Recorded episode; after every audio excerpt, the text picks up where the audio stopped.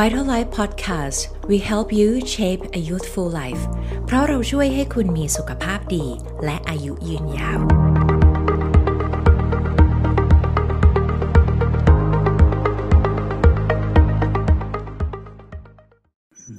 สวัสดีค่ะ วันนี้นะคะ ดิฉันแพทย์หญิงวณิพุทธสันพสิกวงศ์ค่ะ หรือว่าหมอฟ้าจะทำหน้าที่เป็นผู้ดำเนินรายการนะคะ คอนเซปต์ของ Vital Life ค่ะทุกคน Health is Wealth ค่ะ เพราะสุขภาพที่ดีเนี่ยคือสมบัติหรือว่าความมั่งคั่งที่ยั่งยืนของพวกเราทุกคนนะคะ วันนี้หัวข้อที่เราจะมาพูดคุยกันก็เป็นแบบสบายๆเนาะตรงกับอายุของ Vital Life ปีนี้ก็คือ 22 ปีค่ะ เป็นหัวข้อที่หลายๆคนเนี่ยฟ้าเชื่อว่าให้ความสนใจมากก็คือในเรื่องของการทำ intermittent fasting แล้วก็อย่างที่หลาย ๆ ท่านอาจจะเคยเห็นข่าวเนะทั้งใน Facebook ออนไลน์ต่าง ๆ มีวัยรุ่นบางคนเนี่ยไปทำ intermittent fasting แล้วก็ทำแบบ ผิดๆค่ะ จนกระทั่งเกิดอาการเจ็บปวยแล้วก็ต้องเข้าโรงพยาบาล หลายคนก็พยายามลองทำด้วยตัวเองแล้วก็ปรากฏว่าทำแล้วยิ่งอ้วนขึ้น หรือว่าเป็นโรคกระเพาะก็มี เพราะฉะนั้นวันนี้นะคะ ผู้ที่จะมาไขความเข้าใจผิดๆต่างๆ เหล่านี้กับเราเนี่ยก็ได้รับเกียรติค่ะ จากอาจารย์นายแพทย์คณินไตรพิพิธสิริวัตรค่ะ ท่านเป็นอาจารย์ด้วยนะคะ แล้วก็ เป็นผู้ชำนาญการด้านเวชศาสตร์ป้องกันและเวชศาสตร์ชะลอวัยประจำศูนย์ส่งเสริมสุขภาพวัยเท่าไรโรงพยาบาลบำรุงราษฎร์ค่ะ สวัสดีค่ะ อาจารย์ขออนุญาตเรียกว่าอาจารย์เอกได้ไหมคะจะได้สบายๆเนาะทุกคนจะได้ไม่รู้สึกว่าเราเป็นหมอสองคนมานั่งคุยกันนะคะพี่เอกขออนุญาตเรียกว่าพี่เอกเรียกพี่เอกดีกว่าใช่แล้วก็เรียกน้องเรียกว่าพี่เอกดีกว่าโอเคงั้นเนื่องจากเรามีเวลาน้อยมากเลยค่ะพี่เอกสามสิบนาทีนานเพราะฉะนั้นขอยิงคำถามแรกเลยนะคะ ทำ IF เนี่ยบางคนเขาเรียกว่าทำ intermittent fasting แบบทานแค่ชั่วโมงเดียว แล้วก็อด 23 ชั่วโมงคือ IF 1กับ 23 เนี่ย บางคนเชื่อว่าต้องแค่นี้เท่านั้นวันหนึ่งกินได้แค่ชั่วโมงเดียวถึงจะมีประโยชน์ต่อสุขภาพร่างกายมากที่สุดจริงหรือเปล่าคะว้าวเป็นคำถามที่ดีมาก เรื่องของการทำ intermittent fasting หลาย ๆ แบบนะฮะว่ามันมีความแตกต่างกันยังไง ให้ผลดีผลเสียยังไงอะไรต่างเนี้ยคร่าวๆนะฮะซึ่ง อันนึงที่เขายกมาอันแรกเลย อันนี้เหมือนคล้ายๆเป็น gold standard นะครับ ก็คือ caloric restriction นะครับ อย่างทั้งผมอย่างทั้งน้องฟ้าเนี่ยพวกเราก็ต้องเรียนรู้เรื่องนี้มานานมากแล้วนะฮะก่อนที่เขาจะมีการพูดถึงเรื่องของพวก IF intermittent fasting นะครับ ซึ่งตัวนี้เป็น gold standard ยังไงทำแล้วเนี่ยมันดีต่อสุขภาพแน่ๆนะฮะทำแล้วช่วยทำให้เราอายุยืนยาวขึ้นเน่ยเนาะเพิ่ม longevity นะฮะช่วยป้องกันเรื่องของพวกความอ้วนได้ ลดน้ำหนักได้นะครับทำให้ความเสี่ยงในการเกิดเบาหวานลดลงนะฮะลด oxidative stress นะครับลดความเสี่ยงในการเกิดพวกความดันโลหิตสูง หรือแม้กระทั่งพวกมะเร็ง หรือว่าลดความเสี่ยงในการเกิดพวกโรคหลอดเลือดหัวใจนะฮะเนี่ยอันนี้เป็น gold standard เนาะก็คือทำ caloric restriction ทำยังไงฮะทานอาหารให้น้อยลง กว่าปกติประมาณ 15-40%อันนี้เขาเฉพาะแคลอรี่นะครับ โดยที่เขามีเงื่อนไขเล็กน้อย จะต้องไม่ malnutrition ด้วยนะฮะ พวกเราทำงานอยู่ที่ศูนย์ส่งเสริมสุขภาพไวท์ไลฟ์สิ่งที่เราเน้นมากที่สุดก็คือ วิตามินไมโครนิวทรียนจะต้องครบนะครับ สิ่งที่พวกเราทุกวันนี้เรารับประทานกันเกินมากๆ ก็คือแมคโครนิวทรียน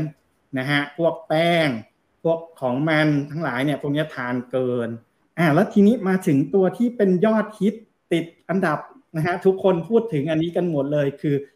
IF ที่ใช้เป็นจะเป็น 18ทับ6นะฮะหรือบางคนเรียก6ทับ18 ก็ได้นะฮะเลขสลับไปสลับมามีปัญหาหรือ 8 ทับเท่าไหร่8ทับ16 ก็ได้นะฮะหรือจะเป็น1ทับ23แบบโอ้โหทำแบบเคร่งครัด ทานมื้อเดียวเหมือนพระทุดงเลยนะครับ อันนี้จริงๆ ถ้าไปหา paper เพิ่มเขาจะใช้คำว่า time restrict feeding นะครับ ซึ่งอันนี้ก็จะรับประทานอาหารแค่ในช่วงประมาณ 4 ไม่เกิน 12 ชั่วโมงนะฮะแต่ว่าอันนี้ตามตามคำถามนี้มาก็จะค่อนข้าง extreme เพราะว่าทานแค่ใน period แค่ชั่วโมงเดียวใช่ชั่วโมงเดียวค่ะมาละมื้อเลยชั่วโมงเดียวเลย ถามว่า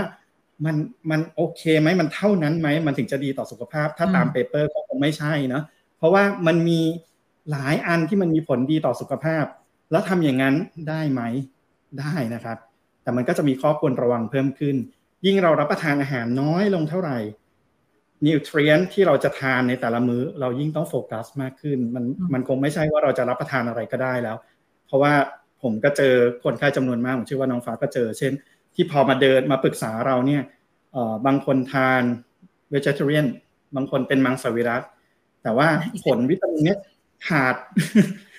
ขาดเยอะแยะเต็มไปหมดอย่างน้องฟ้าที่ ทานวีแกนเป็น plant-basedใช่ใช่ plant-based ใช่ค่ะก็ผมโดยส่วนตัวผมรู้สึกว่า เอ่อ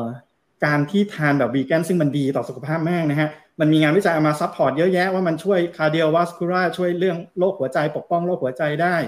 แต่อันนึงที่เป็นข้อควรระวังก็คือ ทานอย่างไร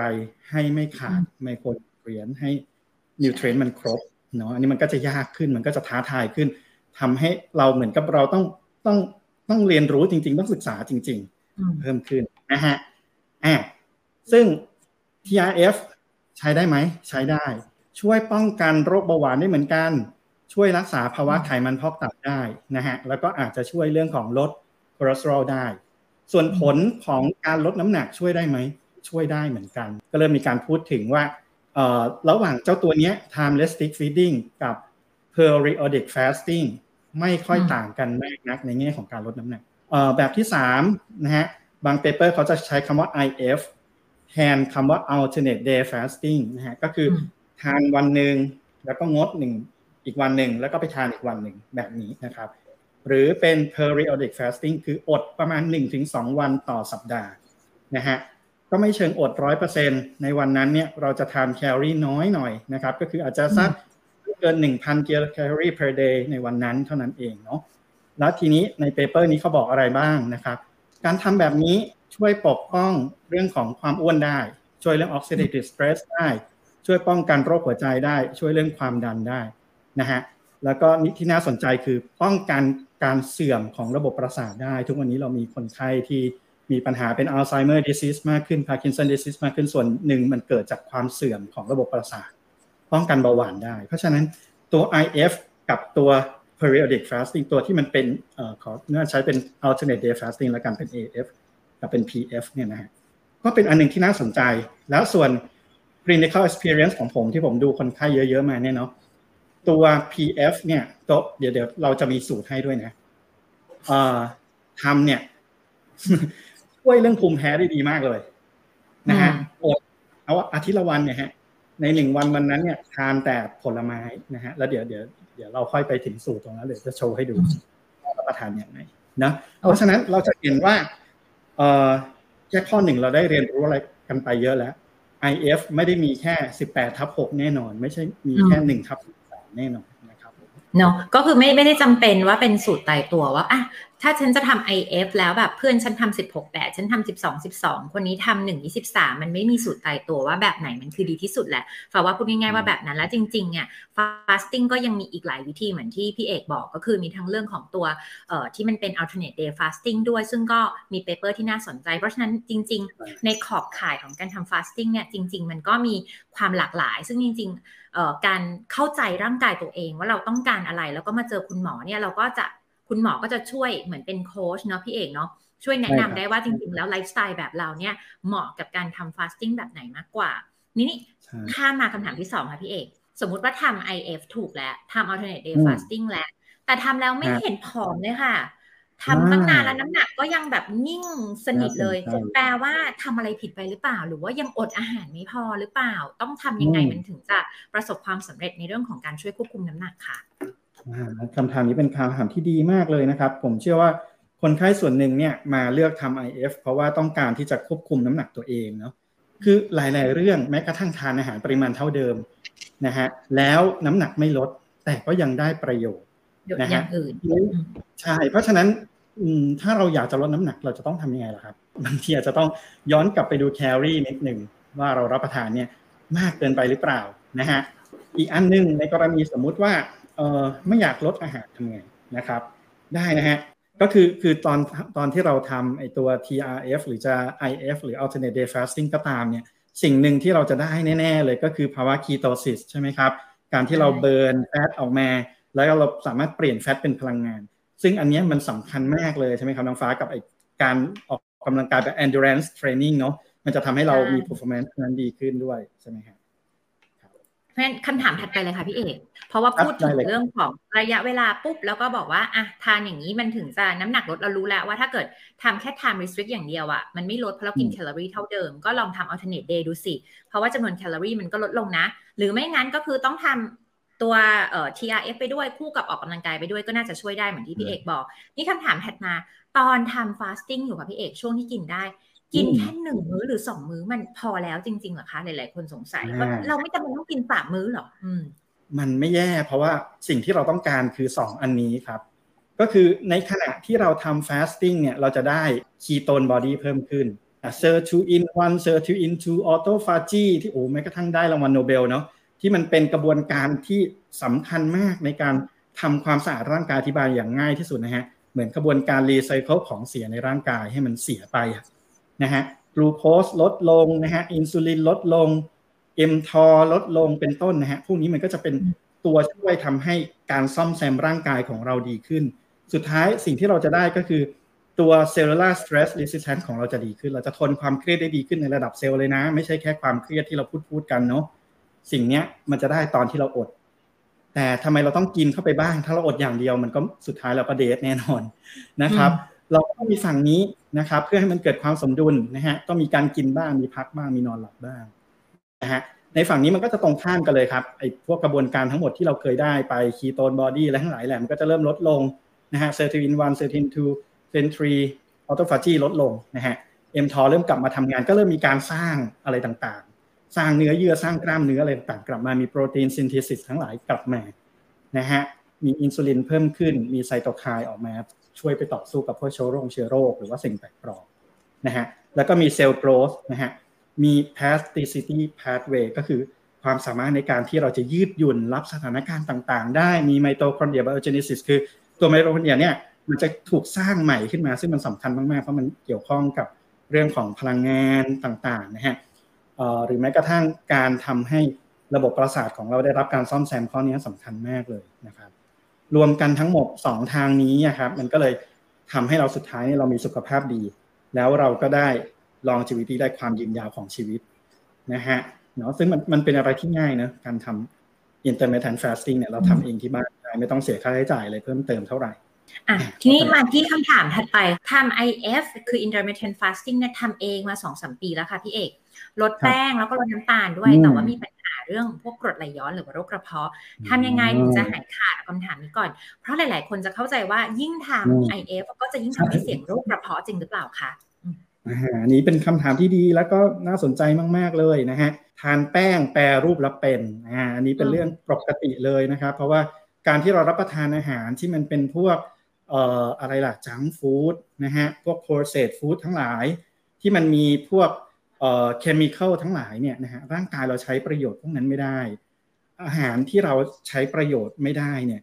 มันก็เหมือนเป็น waste product เนาะเป็นเป็นของเสียนั่นเอง เข้าสู่ร่างกายร่างกายระบบย่อยเราก็จัดการมันไม่ได้หรอกเราย่อยมันไม่ได้หรอกถ้าเราย่อยได้เราก็ดูดซึมได้ถูกไหมฮะยิ่งยิ่งเราใส่อาหารที่เราย่อยไปไม่ได้มากเท่าไหร่ ยิ่งเป็นภาระให้ระบบทางเดินอาหารของเรามากเท่านั้น ก็ไม่แปลกครับกรดไหลย้อนมันเกิดจากอะไรล่ะ มันเกิดจากการที่มันมีกรดอยู่ในกระเพาะมากเกินไปเอ่อเพ ราะอะไรล่ะ ก็เพราะว่าเรารับประทานอาหารที่มันย่อยไม่ได้มากเกินไปอันนี้พูดให้ฟังแบบคิดง่ายๆเนาะพออาหารที่มันย่อยไม่ได้ มันตกค้างอยู่ในลำไส้นานกรดออกมาเท่าไหร่ก็ยังย่อยไม่ได้ ก็ยิ่งพยายามออกมาถึงเวลามันก็ย้อนกลับขึ้นมานะฮะแม้กระทั่งในเคสที่เป็นพวกโรคกระเพาะพวก gastritis ก็เหมือนกันนะฮะพวกนี้เนี่ยส่วนหนึ่งเกิดจากไลฟ์สไตล์ไม่ได้เกิดจากการอดอาหาร คือคือเราอาจจะเคยได้ยินว่าการทานอาหารไม่ตรงเวลาเนี่ยเป็นสาเหตุทำให้เกิดโรคกระเพาะ สาเหตุโรคกระเพาะมีหลายสาเหตุมากนะครับ ข้อแรก H. pylori นี่ทุกคนน่าจะรู้จักนะก็คือเป็นเชื้อโรคตัวหนึ่งที่ก่อให้เกิดโรคกระเพาะ คนที่ค้นพบ H. pylori ก็ได้รางวัลโนเบลไป หรือถ้าตรวจไม่เจอ H. pylori ล่ะ ก็มักจะสัมพันธ์กับการสูบบุหรี่นะฮะสัมพันธ์กับการดื่มแอลกอฮอล์สัมพันธ์กับการทานยาพวกกลุ่ม NSAID ยาแก้ปวดทั้งหลายนะฮะหรือสเตียรอยด์พวกนี้ก็เป็นยาที่ ทุกคนทราบกันดีอยู่แล้วว่าทานเข้าไปแล้วมันจะก่อให้เกิดโรคกระเพาะเนาะหรือโชคร้ายกลายไปเป็น autoimmune gastritis ขึ้นมาเป็นโรคกระเพาะที่มันเกิดจากภูมิต้านทานต่อต้านตัวเอง การติดเชื้อโรคอื่น ๆ ก็เป็นสาเหตุได้นะครับ ไม่ว่าจะเป็นเริม ไม่ว่าจะเป็นโรคไวรัสตัวอื่น ๆ นะฮะ หรืออย่างการที่เรามีปัญหาพวกนั่นแหละกรดไหลย้อนอันนึงนะฮะหรือว่าน้ำดีไหลย้อนนะฮะหรือการที่เราไปรักษาไปฉายรังสีไปอะไรมาก็เป็นสาเหตุได้นะฮะ หรืออย่างโรคแร่เลย ไม่ค่อยเจอหรอกก็คือพวกเนี้ยนะครับขออนุญาตไม่อ่านนะเพราะมันแรจัดนะก็พวกเนี้ยเป็นสาเหตุจริง ๆ ของโรคกระเพาะเลย ถามว่า intermittent fasting เป็นสาเหตุของโรคกระเพาะไหม ผมฟันธงให้ว่าไม่ใช่แน่นอนร้อยเปอร์เซ็นแต่บางคนที่ไม่เคยทำ intermittent fasting มาก่อนเลย แล้วพอทำแล้วอาการโรคกระเพาะมันแย่ลง เพราะว่าเขาอะเป็นโรคกระเพาะอยู่แล้วอยู่แล้วนะฮะเขาเป็นโรคกระ เพาะอยู่แล้วเขามีปัญหาอยู่แล้ว แล้วพอทำไปมันก็มันก็อาจจะทำให้แย่ลงได้ แต่จริง ๆ น่าสนใจนะ เพราะว่า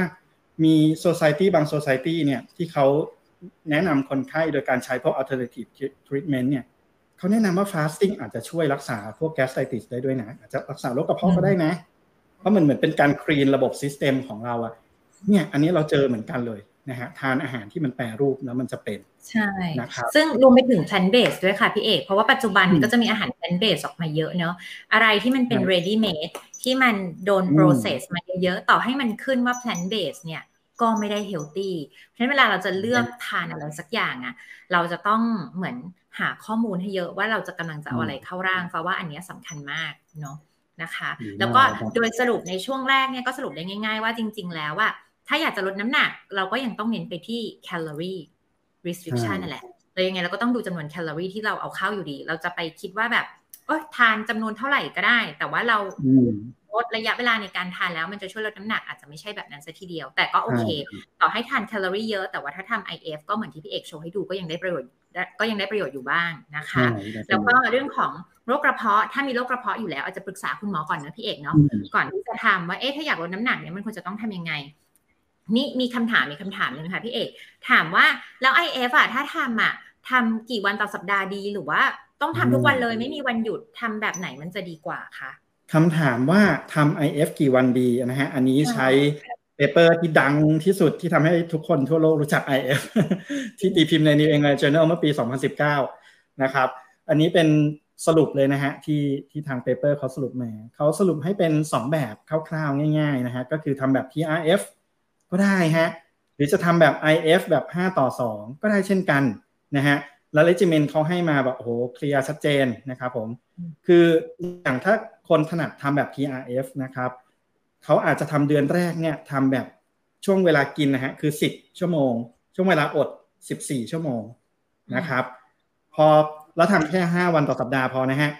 ให้มีวันพักสัก 2 วัน วันที่แบบเราก็ใช้ชีวิตตามปกตินะครับอาจจะไปอยู่กับครอบครัวอยู่กับแฟน อยู่กับลูกอะไรอย่างเงี้ยนะครับ หรือบางคนต้องไปทำไปคุยธุรกิจไปทำอะไรเงี้ยกับไปดูแลลูกค้าอะไรก็ตามเนี่ยบางทีมันมันไปทำ IF ก็ไม่ได้เนาะมันก็มีวันพักให้นิดนึง พอเข้าเดือนที่สองทำให้มันเคร่งครัดขึ้นอีกนิดนึงทำเป็นแปดทับสิบหกนะฮะก็คือกินแค่แปดชั่วโมง อดสิบหกชั่วโมงทำห้าวันต่อสัปดาห์เหมือนเดิมนะฮะเข้าเดือนที่สามเนี่ยจะเหลือแค่หกแล้วครับหกสิบแปดแล้วครับคือกินแค่หกชั่วโมงเท่านั้น แล้วก็ อดสิบแปดชั่วโมงเลยนะฮะทำห้าวันต่อสัปดาห์เหมือนเดิม พอเข้าเดือนที่สี่เนี่ยก็ทำแบบเต็มรูปแบบจริง ๆ อันนี้เป็นเดือนเป้าหมายนะครับ ก็คือทำแบบหกสิบแปดนั่นแหละ แล้วก็ทำเจ็ดวันต่อสัปดาห์เลย คือทำทุกวันนะฮะ อันนี้ก็เป็นแบบหนึ่งนะสามารถทำได้นะ หรือจะเป็นอีกแบบหนึ่งก็ได้ครับ เป็นแบบ 5 ต่อ 2 intermittent fasting นะฮะ แบบนี้เนี่ยวิธีทำก็คือเดี๋ยวเดี๋ยวผมมีสูตรให้ตอนนี้เลยนะฮะ เราจะให้ทำเนี่ยนะฮะทานคือ 1,000 กิโลแคลอรี่ per day per week นะฮะ หนึ่งวันต่อสัปดาห์ครับ เลือกวันมา1วัน มันไม่ใช่24ชั่วโมงนะฮะ มันจะประมาณ32ชั่วโมงกว่าๆเนาะหรือ3ถึง36ชั่วโมงนะฮะที่ทำต่อเนื่องเลยนะครับ ทานแค่ไม่เกิน1,000แคลอรี่แล้วพอเข้าเดือนที่2ครับยังทานแค่1,000แคลอรี่เหมือนเดิมครับ แต่ว่าเพิ่มเป็น2วันติดกัน แนะนำให้ทำ2วันติดกันเพราะมันจะยิ่งง่ายครับ เพราะว่าวันที่1วันวันที่1ยากสุดครับ วันที่2เนี่ยเราเข้า ketosis แล้วอะไรก็ง่ายแล้วครับ เพราะเราตอนนั้นเราเปิด fatพลังงานสบายๆแล้ว เดือนที่3ทานลดลงเหลือแค่750แคลอรี่นะฮะแล้วก็ยังทำ2วันต่อสัปดาห์เหมือนเดิมนะครับ พอเข้าเดือนที่ 4 เป็นเดือนโกทานเหลือแค่ 500แคลอรี่นะครับทำสองวันต่อสัปดาห์เนาะอันนี้เป็นสูตรอ่าสำหรับคนที่จะไปทำเองนะฮะใช้สูตรนี้ได้เลยนะครับ สูตรนี้ค่อนข้างปลอดภัยไม่ค่อยมีข้อห้ามอะไรนะครับนะสามารถเอาไปลองทำได้นะครับหนึ่งวันนะต่อสัปดาห์ให้เลือกผลไม้มาหนึ่งชนิดนะครับ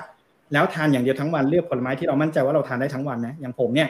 ทานฝรั่งทั้งวันไม่ได้เนี่ยทานแล้วท้องอืดแย่เลย ผมก็ไม่เลือกฝรั่งนะฮะแต่ว่าถามว่าฝรั่งเลือกมาทานได้ไหมเลือกได้สำหรับท่านที่ทานได้ อย่างผมว่าผมจะชอบทานมะละกอทั้งวันถ้าผมจะอดนะ เพราะว่าผมรู้สึกว่ามันอิ่มดี แล้วมันก็โอเคมาก ๆเลยนะฮะเงื่อนไขของผลไม้ที่เราจะมาเลือกนะครับ คือให้ไม่เกิน 50 กิโลแคลอรี่ต่อผลไม้ 100 กรัม แล้วเราเลือกผลไม้มา 2 กิโลกรัมเลยเนาะ เนี่ยอันนี้ที่ผม list ไว้ให้เนี่ยมันก็จะมีบางอันเกินเนาะไม่เอานะ ตัดทิ้งนะฮะ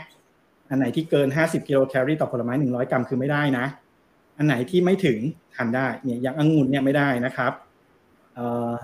ส้ม tangerine ไม่ได้นะครับเชอร์รี่ก็ปริ่มเนาะราสเบอร์รี่ไม่ได้นะฮะอย่างแตงโมได้นะครับแคนตาลูปได้บลูเบอร์รี่ได้นะฮะกีวีได้ สับปะรดสับปะรดไม่แนะนำกินทั้งวันกัดท้องแย่เลย เบอรี่ได้นะครับ เมลอนได้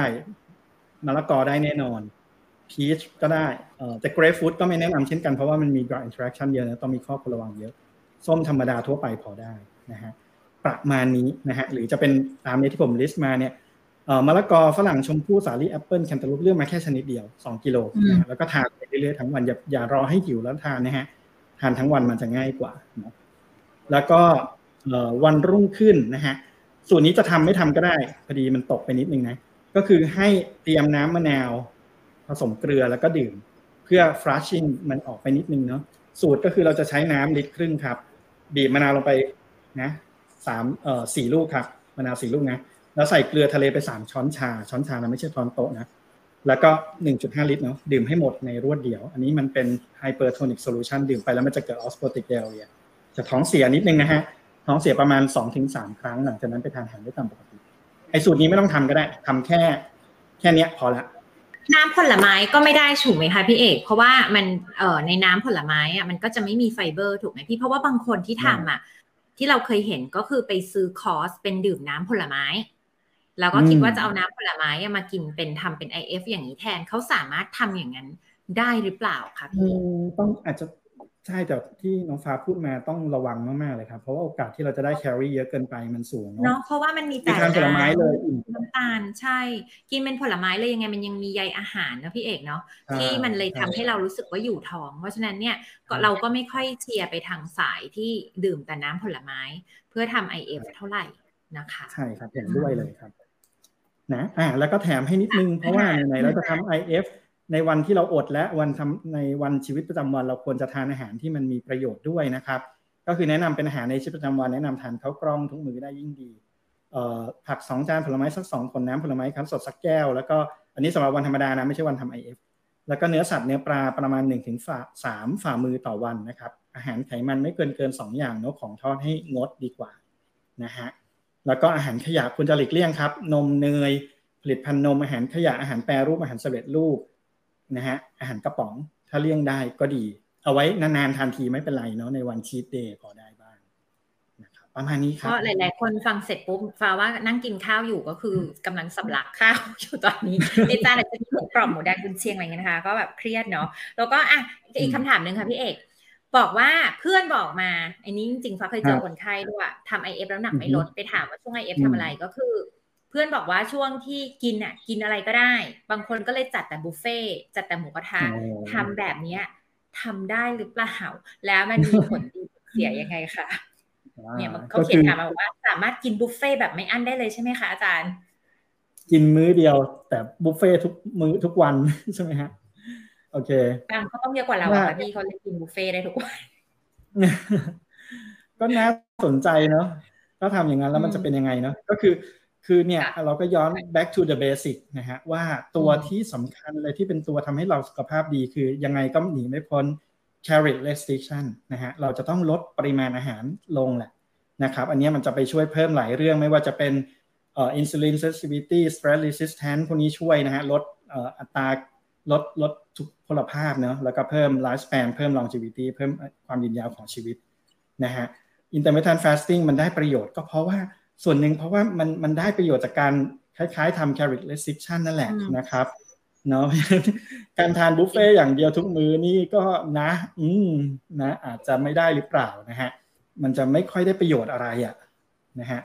เพราะฉะนั้นก็ต้องระวังยังไงแคลอรี่ก็ต้องระวังต่อให้ทาน IF ก็ไม่ใช่หมายความว่าจะด้วยใช่ก็ต้องดูแคลอรี่ด้วยก็ก็ยังย้ำเสมอ แล้วก็ชนิดหรือว่าคุณภาพของอาหารที่ทานเหมือนที่พี่เอกบอกไปเมื่อกี้ว่าในวันที่ไม่ได้ฟาสคือในช่วงที่ไม่ได้ฟาส คคุณภาพของอาหารที่เราเลือกทานก็ยังมีความจำเป็นมันไม่ได้หมายความว่าทำไอเอฟแล้วจะกินอะไรก็ได้ จะกินอาหารขยะเยอะแค่ไหนจะกินอาหารชั่วเยอะแค่ไหนก็ได้มันมันไม่ใช่แบบนั้นเพราะว่าเหมือนผลบุญผลกรรมนะพี่มันไม่ได้หักล้างกันบุญก็ส่วนบุญกรรมก็ส่วนกรรมอะมันก็แยกกันไปเนี่ยมีคำถาม ถามว่าจำเป็นต้องเป็นช่วงเวลาเดิมไหมคะ ในแต่ละวันในการทำไอเอฟอืมต้องต้องเป๊ะๆไหมสมมติถ้าเราเริ่มสิบโมงเช้าต้องหกโมงเย็นอย่างนี้ทุกวันหรือว่า สมมติเราอาจจะมีปาร์ตี้อะพี่เอกสมมติวันนั้นมีประชุมเลิกดึกสมมติมื้อสุดท้ายสองทุ่มแล้ววันถัดไปเราก็เลยไปเริ่มเป็นตอนเที่ยงถึงสองทุ่มแทนอะไรอย่างเงี้ยเหมือนมีช่วงเวลามันจำเป็นต้อง fix นะว่าทุกวันจะดีกว่าค่ะ ผมว่าสำหรับความง่ายนะเพราะว่ามนุษย์เราเนี่ยมันมีเรื่องของ circadian rhythm เข้ามา แล้วร่างกายเราจะจะสามารถที่จะจำเวลานะฮะที่มันเกิดขึ้นกับชีวิตประจำวันของเราได้ แต่ถ้าใครที่เก่งมากๆนะ สามารถเปลี่ยนไปเปลี่ยนมาได้เลย ไม่มีปัญหานะครับ แต่ถ้าสำหรับมือใหม่นะครับเพิ่งหัดทำ IF เนาะทำเป็นช่วงเวลาเดียวกันง่ายกว่าแน่นอนฮะมันก็เหมือนการ training ให้ร่างกายกำลังเรียนรู้ว่านี่แหละ ร่างกายเราจะต้องหลั่งน้ำย่อยมาช่วงนี้ฮอร์โมนมันต้องหลั่งทำงานยังไงนะพี่เนาะจนกว่าจะเป็นเหมือน expert แล้วแบบเชี่ยวชาญแล้วอาจจะสวิชได้นิดหน่อยแต่ว่าถ้าวันหนึ่ง เออ skip มื้อเช้าอีกวันหนึ่งเป็น skip มื้อเย็นอะไรแบบนี้มันอาจจะงงๆ แล้วก็ในช่วงแรกอาจจะทำให้ความประสบความสำเร็จมันโอกาสที่จะแบบ success มันจะลดลง เพราะว่าระบบในร่างกายมันรวนใช่มันมันไม่เกิดวินัยในในในการปฏิบัตินะคะอะทีนี้คำถามถัดมา เพราะว่าทุกคนเวลาทำ IF ค่ะพี่เอกเครียดก็จะเครียดทีนี้มันก็เลยมีสองแบบบางสกูก็บอกว่าเครียดไม่ควรทำ IF อีกอันนึงบอกว่ายิ่งเครียดมากยิ่งต้องทำ IF สิเพราะตะกี้ที่อาจารย์เอกโชว์มาทำ IF แล้วเซลล์มัน tolerate ต่อความเครียดได้เยอะขึ้นการยิ่งเครียดก็ต้องยิ่งทำ IF คำแนะนำแบบไหนถึงจะเหมาะสมคะในกลุ่มที่แบบเครียดมากๆ อย่างชาวเรา อย่างชาวเราหรือว่าชาวที่ดูบิดครับ แล้วกำลังเครียดอยู่ตอนนี้ อะเราควรจะต้องทำ IF ยังไงค่ะก็ฮะจริง ๆ อันนี้ผมเอามาใช้กับตัวเองเลย เพราะว่าเออจริง ๆ เนี่ยผมเข้าใจแบบนั้นเหมือนกันนะครับ เมื่อก่อนเนี่ยว่าเฮ้ยถ้า stress มากๆเนี่ยมาทำ IF แล้วเดี๋ยวเราจะแย่ไหมอะไรเงี้ยเราจะทนไหวเหรอ เดี๋ยว ไอตัวคอร์ติซอลมันหลั่งออกมาเนาะมันจะทำให้เกิด hypoglycemia มากขึ้นหรือเปล่า แต่พอเปไปอ่าน paper เอาไม่ใช่นี่นานะครับ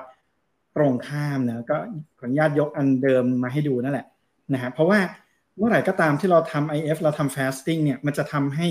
เราทน stress ได้ในระดับเซลล์เลยอย่าว่าแต่แค่ระดับไมล์ระดับอะไรเนาะมันมันลงไปลึกขนาดนั้นนะครับ เพราะฉะนั้นยังไงก็การการทำ IF มีประโยชน์แน่นอน เนาะแต่ทุกอย่างมันมีต้องมีทางสายกลางหมดนะฮะเนี้เราต้องดูนิดนึง ถ้ามันตึงไปเนอะอย่างตัวอย่างคนที่ถามมาแรกๆ ที่ว่าเขาทำหนึ่งทับยี่สามแล้วถ้าเขาทำติดต่อกันนานๆแล้วเขาไม่ได้ใส่ใจดูอาหารในไอหนึ่งชั่วโมงเขาอะที่เขารับประทานเลยนะฮะคือเขาเจออะไรเขาก็รับประทาน อันนี้เราผมเคยเจอคนไข้จริง ๆ เลยล่ะ ที่ว่ามาแบบเนี้ยแล้วก็โหแล้วผลเลือดมันแย่มากเลยทุกมันผิดปกติทุกตัวนะฮะ ก็ก็อันตรายได้นะครับ เพราะฉะนั้นอันนี้ก็ฝากไว้นะฮะว่าทั้งหมดทั้งมวลจะไม่มีอะไรที่ตึงไปแล้วมันจะดีแน่นอนนะครับ เพราะฉะนั้นชาวที่กำลังเครียดกับเรื่องคริปโตเคอเรนซีตอนนี้ก็ไม่รู้จะทำอะไรนะคะทำไอเอฟค่ะประหยัดค่าข้าวด้วยเนาะ แล้วก็แบบเออเลือกให้มันเหมาะสม แต่ถ้าเกิดว่ามีปัญหาฮอร์โมนอะไรอยู่แล้ว จริงๆอย่าเพิ่งทำเองสุ่มสี่สุ่มห้าให้ปรึกษาคุณหมอก่อนจะดีกว่า แล้วก็น้องๆวัยรุ่นเนาะพี่เอกเนาะน้องๆวัยรุ่นที่ยังเด็กอยู่หนูยังจะต้องสูงอีกเยอะ ยังแบบมีประจำเดือนยังไม่เป็นหนุ่มเป็นสาวเต็มที่อย่าเพิ่งมาทำ IF สุ่มสี่สุ่มห้าเพราะว่าบางทีหนูไปอ่านตาม YouTube เห็นอินฟลูเอนเซอร์คนนั้นว่าอย่างนี้คนนี้ว่าอย่างนั้นอินฟลูบางท่านก็ยังทำ IF ผิดอยู่ เพราะฉะนั้นเนี่ยทำอะไรเนี่ย แล้วเรารู้สึกไม่ดีกับร่างกายตัวเองเนี่ย ก็ให้หยุดไว้ก่อนแล้วมาปรึกษาผู้เชี่ยวชาญอย่างอาจารย์คณินดีกว่านะคะคำถามสุดท้ายค่ะพี่เอก เพราะว่าก่อนจะหมดเวลา ถามว่าการออกกำลังกายหนักๆ ในช่วง time intermittent fasting จะได้ผลดีมากจริงหรือเปล่าคะโอ้ยข้อนี้อยากให้น้องฟ้าตอบแทนโอ้ยพี่เอกตอบเลยค่ะวันนี้เราเป็น moderator ก็คืออันนี้มันก็มี paper เนาะก็ตีพิมพ์ในใน Nutrients นะฮะ เขาก็ไปทำในหนูเนาะเพราะบางทีมันก็ออกแบบงานวิจัยในคนค่อนข้างยากนิดนึงนะฮะเขาไปทำในหนูอ้วนนะก็ไปไปแกล้งหนูให้อ้วนก่อน แล้วก็ให้เขามาทำ IF ในระหว่างที่กำลังอ้วนอยู่ด้วยนะครับ แล้วก็แบ่งเป็นสามกลุ่มและมีเอ่อมีหนูกลุ่มคอนโทรลก็คือยังกินอาหารอ้วนๆเหมือนเดิมกินทั้งน้ำตาลทั้งทั้งไขมันนะครับ แล้วก็กลุ่มตรงกลางก็คือกินกินอาหารแบบอ้วนๆนี่แหละแต่ว่ามาทำ IF ด้วยนะฮะก็คือคือกินอาหารอ้วนๆแบบเป็นช่วงเวลา นะแล้วก็อ่าแล้วก็กลุ่มที่มันคอมบายนะฮะกลุ่มที่ทั้งกินอาหารอ้วนๆทำ IF แล้วก็ทำ high intensity interval training ด้วย แล้วก็กลุ่มสุดท้ายก็คือกินอาหารอ้วนๆบวกกับ high intensity interval training นะฮะผลสรุปมาก็คือทั้ง IF ทั้ง high intensity interval training ทั้ง combine เนี่ยช่วยได้หมดนะฮะมันมันช่วยลงไปในระดับเซลล์เลยนะฮะมันไม่ได้ไม่ได้ช่วยแค่ระดับที่เราจะเห็นกันข้างนอกอย่างเดียวเนาะ คือมันมีการเปลี่ยนแปลงระดับเซลล์ มีการเปลี่ยนแปลงระดับ epigenetic มีการเปิดปิดยีนนะฮะ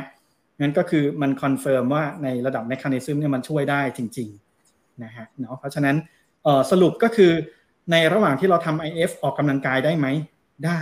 นะฮะได้ แต่ก็มันก็อาจจะมีปัญหาในเรื่องของ power นิดหนึ่งนะฮะเพราะว่าตอนที่ออกกำลังกายเนี่ย power ถ้าเรากิน คาร์โบไฮเดรตน้อยมัน power เราอาจจะไม่พอก็ได้เนาะแต่ว่า endurance เราจะมักจะดีขึ้นนะฮะเพราะฉะนั้นสามารถทำได้นะครับทำร่วมกันได้แต่อย่าอะไรก็ตามหนักเกินไปก็ไม่ดีอีกนะครับ บาดจงบาดเจ็บขึ้นมาไม่ไม่ไม่ได้นะไม่เหมาะกับมือใหม่ละกันนะฮะไม่ไม่แนะนำว่าอันนี้อยากจะให้น้องฟ้าฝากเลยครับผมเอา จริงๆฟ้าว่าถ้าออกกำลังกายทั่วไปค่ะพี่เอกจริง ๆ เราออกได้แหละ เหมือนแค่ตามคำแนะนำทั่วไปที่บอกว่าอาจจะเดินวันละสามสิบนาทีอะไรแบบเนี้ยเพราะจริง ๆ ตั้งแต่ที่พี่เอกแล้วมาตอนต้นน่ะแคลอรี่เราไม่ได้ขาดในช่วงที่เรากินเอ่อในช่วงที่เราทำ intermittent fasting เพราะฉะนั้นถ้าเราเป็นออกกำลังกายแบบปกติทั่วไปคงไม่ได้มีข้อห้าม แต่ถ้าสมมติว่าเหมือนที่พี่เอกบอก สมมุติจะไปเล่นยกน้ำหนักเยอะๆหนักๆอย่างเงี้ย แล้วเราก็เป็นมือใหม่ด้วย แล้วก็ช่วงที่ เป็นช่วงที่เราฟาสอยู่แล้วเราก็ไปออกเลยเนี่ย อาจจะต้องทำใจไปนิดนึงว่าแรงอาจจะตกได้สำหรับมือใหม่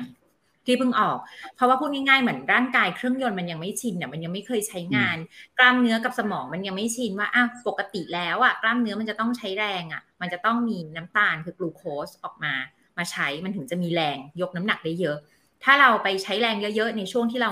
อดอาหารอยู่ก็เป็นไปได้ว่าแรงอาจจะตก แต่ว่าในนักกีฬาที่เป็นโปรแอตลีตแล้วออกเป็นประจำเนี่ยเรากลับพบว่าเรื่องนี้ไม่มีปัญหา เพราะว่าจริง ๆ แล้วร่างกายเราสามารถ adapt แล้วอาจจะใช้พวก ketone body หรืออย่างอื่นมาเป็นแหล่งของพลังงานได้แทนที่เราเห็นในกลุ่มที่เขากินแบบ ketogenic diet อะไรเงี้ยนะคะ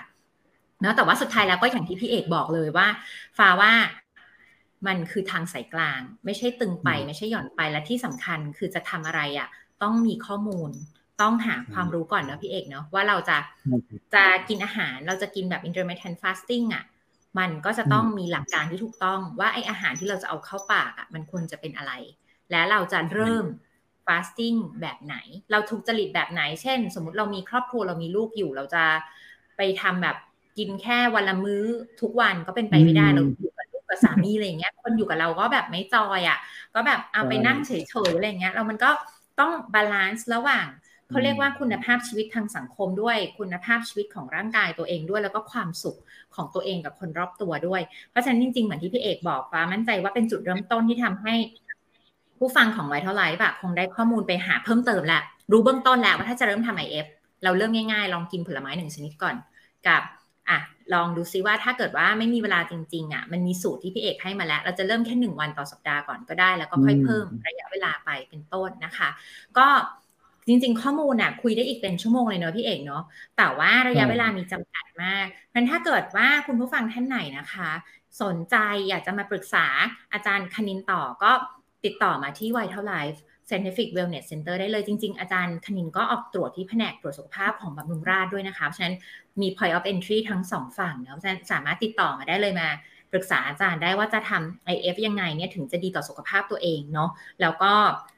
ไม่เกิดอันตรายนะคะ แล้วก็วันนี้พี่เอกเวลาสั้นมากเลยจริง ๆ เราสามารถมีอีกหลาย ๆ EP ได้เลยนะคะเกี่ยวกับ IF นะคะ ต้องขอบคุณต้องขอบพระคุณพี่เอกมากเลยค่ะ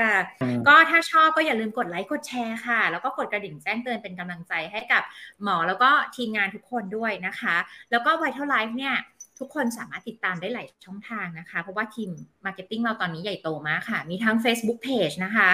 มีทั้ง Instagram เนาะมีทั้ง YouTube มี Twitter แล้วด้วยนะแบบวัยรุ่นมากเหมาะกับอายุ 22 ปีของเรา แล้วก็มี TikTok ด้วยนะคะเพราะฉะนั้นก็อย่าลืมเข้าไปติดตามกด See First นะคะ แล้วก็สำหรับใครที่ฟังอันนี้แต่ว่าออชอบรู้สึกว่ามีประโยชน์ก็อยากให้ช่วยแชร์ไปให้เพื่อนๆ หรือคนที่เรารักได้เห็นเนาะจะได้มีความเข้าใจเกี่ยวกับการทำ intermittent fasting ที่ถูกต้อง แล้วก็หวังว่าจะได้เจอกับทุกๆคนอีก ที่ Vital Life นะคะ ขอบคุณอาจารย์เอกอีกครั้งนึงค่ะ ขอบคุณค่ะ ขอบคุณน้องฟ้าครับ สวัสดีครับ ถ้าหากคุณชื่นชอบ episode นี้ ก็อย่าลืมกดไลค์ กดแชร์ ให้กับคนที่คุณรักด้วยนะคะ และสามารถชมคลิปเพิ่มเติมได้ที่ YouTube Channel Vital Life Scientific Wellness Center และทุกๆช่องทางของเราเช่นกันค่ะ